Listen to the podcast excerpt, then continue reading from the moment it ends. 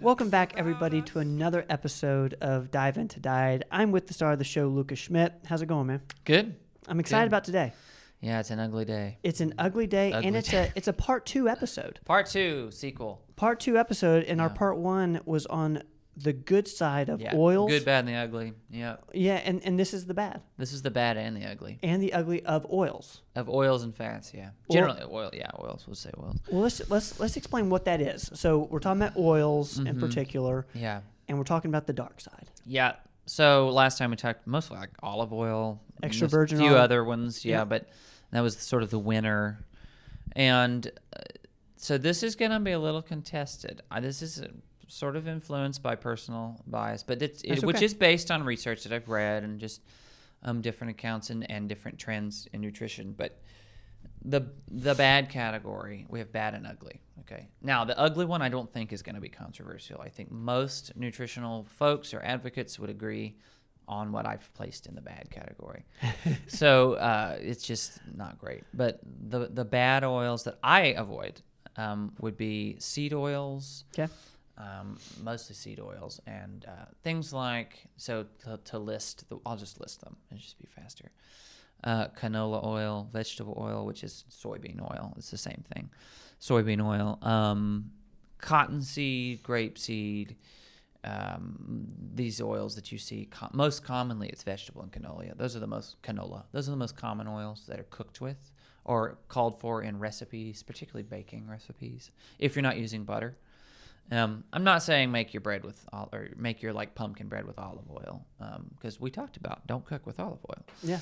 Um, but those are oils, and the reason I d- I'm skeptical of them, okay, because some somebody out there might go, but canola oil it says heart healthy on the front. It says heart healthy, and you know what? S- Some doctors would agree with you, but some would say absolutely not. I would say the reason I just avoid them is they're not well researched. Okay, again, the data you're going to get about most of these oils is epidemiological, which is large scale survey based. That means they call somebody on the phone or they they fill out a questionnaire and you're relying on 30,000 people's personal accounts of their day or their week or their month. I mean, if I asked you what you ate last week for dinner on Tuesday, how long would it take you to come up with that answer? You get my point. I get it. Yeah. So it's like it's not great research. There might be a few intervention studies out there, but there's not many, if any. So and the seed oils were developed originally, I think, as a lubricant for machinery because they were cheap and easy to once they figured out the process and they're highly processed. Some of them are treated with chemicals um, to, to extract them or to purify them. They're crushing up these tiny seed. Corn oil is another one, right? Just anytime it's a seed or um, it's not commonly occurring, like olive oil, you just crush the olives and out comes the oil. That's how they get olive oil. They cold press them. They just crush the olives. Um, some nut oils are are they're fatty naturally, so the oil is practically oozing out of them, right? It's a low processed oil. But seed oils and grain oils, like um, we, um, rice, brown rice oil, Mm. you've seen that, and you're like, I didn't even know there was oil in these things. what? You eat rice. There's no fat in rice. It's like, where the heck's that oil coming from? like, this is a highly processed um, procedure. It's just, it's just, and um, if now I just said how I don't care for epidemiological research, and the reason I don't is because you could get, you could structure a study to basically spin any narrative you want okay.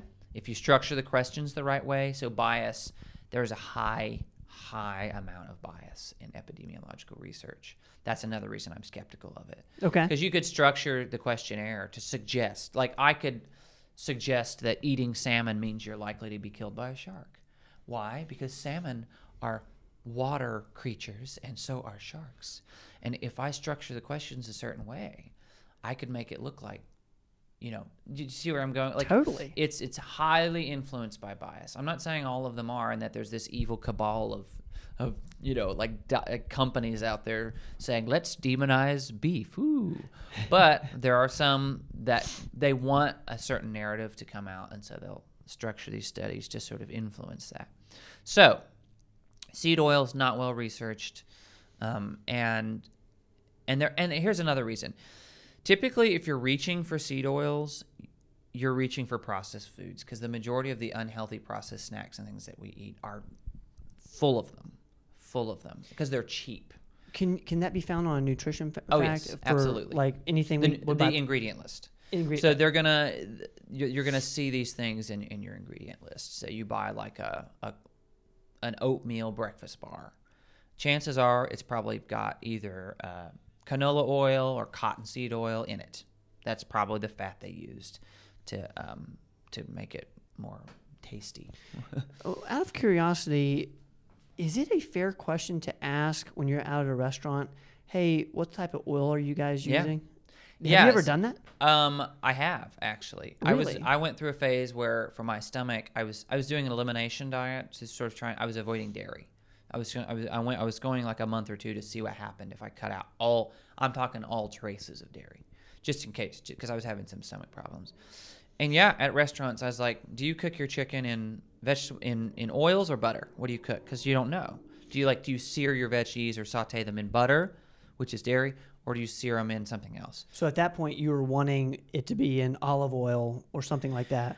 Anything but dairy at the time was Okay. what I because that my my purpose for that was not avoiding the bad oils it was avoiding dairy just to see what happened to me Got it. and and I'm sure that was an annoying question in fact I never got any pushback from a waiter or waitress but I could tell they didn't know the answer Yeah, I, I don't. they don't know and I don't expect them to know like that's the chef's but I asked them to go ask Yeah, because if somebody has an allergy, they need to be able to know. You have a right. You're putting it in your body. You have a right to know.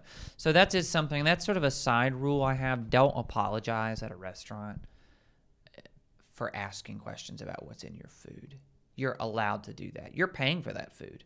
You're the customer. Like that's I'm paying money to have this made for me. yeah. I have a right to know what's in it, and it's not rude of me to ask, and it's none of your business why I'm asking. Like I, so if somebody got you know, if if you're sitting with somebody and they're trying to eat healthy and they're like, no, I'm not gonna ask. I'm like, well then, if you eat something that you don't like or that screws up your diet, that's on you because you weren't willing to ask. You're it's perfectly reasonable to ask.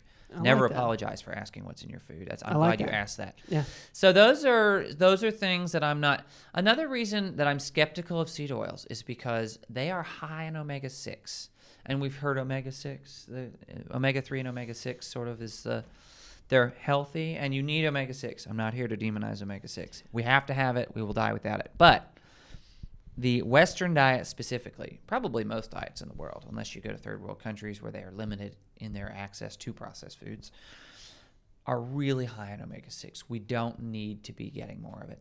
So those the the the ratio Yeah. is w- supposed to be some would say one to one ratio. So you're getting the same amount of omega three as omega six. That's a balanced ratio. We get about twenty to one. 20 omega 6 to 1 omega 3. That's the average, which is way imbalanced. And I'm not saying you should all be 1 to 1, but that's sort of the the mind just think about that though in comparison like we are already getting way too much omega 6 in our diet. Which, And which is why we supplement with omega three. uh, yeah, or we're trying to eat omega three foods. Yeah, and um, now I'm not going to say absolutely omega six is the number one culprit for insulin resistance and the rise in heart attacks, um, but diabetes has definitely increased since we've cut back on saturated fat. Americans eat more vegetables and fruits now than they used to. You wouldn't think that would be the case, but they do. Generally, they're more available. They're easier to get now than they used to be. I'm talking early 1900s. Um, we we already try to focus on plants, but that includes seed oils and things like that. That doesn't always mean that you're going to be healthier. Interesting. Um, and I just I'm skeptical of anything that imbalances your omega profile that much. I'm just skeptical of that. I don't I don't. So you really pay attention to the the omega profile. I try to if Yeah. possible, and I'm still probably getting too much omega six. It's really hard to avoid, and I, and I'm not saying you're gonna die if you if you get too much omega six. I just it's an agreed upon principle that balance is healthy. That's an agreed upon generally in all the spectrums of the of the dietary world is try to aim for some form of balance in your life and in your food and a 20 to 1 ratio is not balanced so so there's the bads here's the thing there are always worse ones and the ugly the ugly fat and oil. There's there's worse than what we've just talked about. Correct. Because again, that's a debated topic. That's why I didn't put the the seed oils in the worst category. Right, because guys, we're going we're going dark because some you know what? Some cardiologists may call me up and they're more qualified than i am to talk about and they may say here's why. And now i would say can you give me some intervention studies to back that up? And if they can't then we can talk about it further. But there are studies to confirm that these that crisco and hydrogenated oils and trans fats are in fact ugly and terrible crisco was created in the early 1900s um, and when they discovered how to hydrogenate oil. What does that mean? Hydrogenate oil. That means essentially, I'm going to break it down in layman's terms here. Make it solid at room temperature. That's my understanding of hydrogenation. You add hydrogen hydrogen particle to the to whatever the molecule is, and it makes it shelf stable or stable at room temperature. when you say Crisco, Crisco, Crisco, Mm-hmm. is that Pam? Like the spray? Yeah. I, I don't know. I'm sure there's a mix in there. Pam, I think, is a mixture of different oils and fats. Okay. Crisco originally came from cottonseed oil. It's Okay. Originally from cottonseed oil. Now, So it's originally from something bad. it's from something sketchy. Right. ske- highly processed. Highly processed. Um, it- Crisco is, I'm sure Crisco, because Crisco company's still around. I mean, they're pop. Crisco's, you go to Food City right now, and there's tons of varieties of Crisco for baking and cooking, particularly like puff pastry. I think it's a popular, you know. They have adjusted their formula. It's probably less bad than it used to be, I will say, because they, uh, once the the research was like concrete against trans fats, all these restaurants that use trans fats had to back off on using them. But here's the here's the bad thing. So it's not as bad. The good news is it's not as ugly as it used to be. It's not as full of trans fats. They've had to change what it's made of. It's like a mix now. I think it's a mixture of still cottonseed, maybe some soybean and canola in there. It's like a mixture. Um, it's partially hydrogenated. Okay. It's it's not total poop. It's just part poop. You know. so, um, but here's the thing that this is the tricky thing people need to understand when they're reading a nutrition label. They can say, but but it says no trans fat, and I might say the same thing. But I did some research into this. The rules about trans fat, if it has 0.5 um, grams or less, they don't have to say it has any. So, like a nutrition label that says per serving zero grams of trans fat, there's still trans fat in there. It's just under, it's just barely under that maximum, so they don't have to even say it's there, but it is there. Trans fat in Ah, any amount is bad for you. Interesting. It's a modified fat. It's not good for you. It has been the, the studies conclude that is it's bad for inflammation. It's bad for uh, arteriosclerosis. It's just bad for you. It's inflammatory in the body. The body doesn't really know how to handle it very well. And so when you see these things that say partially hydrogenated and it says zero trans fat, chances are there's still probably trans fat in there, just not a crazy amount. It's not pure trans fat. Or and, and again, it's also per serving right? How many servings are in a jar of Crisco? I don't know. A lot. a serving of a fat usually is pretty small. Like a serving of olive oil is like a tablespoon, right? And there's 15 grams of fat in that. So you imagine a tablespoon of Crisco. How many tablespoons of Crisco are in one of those big cans of it? I, probably 50. I don't know. so at the end of the day, you eat that. You sit down and not that anybody would probably want a spoonful Crisco into their mouth. You're getting trans fat. You may not think you are because it says zero, and usually zero times zero is zero. But when it's actually 0.5, you're not getting zero. You're getting trans fat, and I hate that. That ticks me off. Why do they? They should have to say down to the millimole what's in there. I And agree. when it comes to things like that. No, I think there's exceptions there, but down, like if it's protein and it's negligible amount, I understand listing it as zero because it's a positive. It's a net positive, right? You're not going to be hurt by consuming more protein than you think, Right. Generally, Right. but when it comes to bad things like trans fat, we should know exactly how much is in there, and they don't tell you. So if it has hydrogenated or partially hydrogenated oil in there, avoid it. It's not good for you. And sorry, Coffee Mate, Coffee Mate powder creamer. Oh yeah, I've used it. Yeah, it's delicious. I love I love the taste of it. I don't know why. It's, I it's it, it's, like just, a uh, it's like it's like smooths out your coffee. Just I'd rather use heavy whipping cream. I mean, it tastes better than coffee mate, but if I'm picking between the two, I'm going to pick saturated fat over uh, trans fat. Interesting. The nasty fake corn solids or whatever they use to make it. It's just terrible. So that's the ugly. Avoid them. Um, if you're going to make puff pastry and you're like, I need that, I need that Crisco. No, you do not. You can make delicious puff pastry using butter, which is saturated fat. Okay, we're not here to talk about saturated fat. I'm just telling you, it's better than hydrogenated oil. Okay, saturated fat you can use, you can use beef tallow for puff pastry, which a lot of British recipes call for. Um, you ever watch the British Baking Show? Hmm? Paul Hollywood uses butter, or he uses tallow. They'll use um, tallow sometimes to make like a mince pie crust. You know, so there are alternatives. Um, you do not have to use Crisco for your puff pastry, so you do not have to. Guys, no Crisco. No okay, if you didn't get anything from this episode, Unless the Crisco, uh, there. Listen, hang on. I don't want to completely attack Crisco here. If the company has a fat that they've produced that they can say is not trans at all, or we're talking under that 0.5, maybe I'll move them up to the bad category.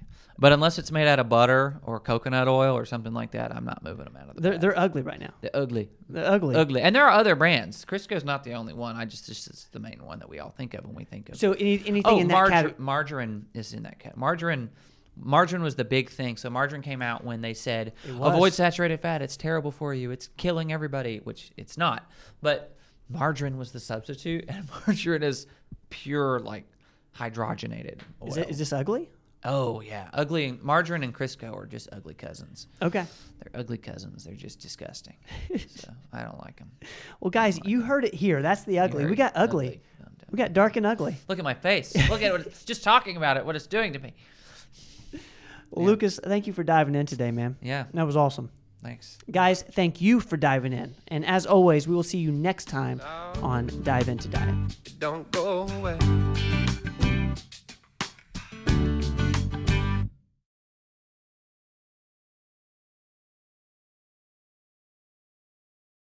Thanks, guys, for listening to this episode of the podcast. Uh, please share the podcast with your friends. And if you haven't subscribed yet, please subscribe. Uh, we will see you guys next time.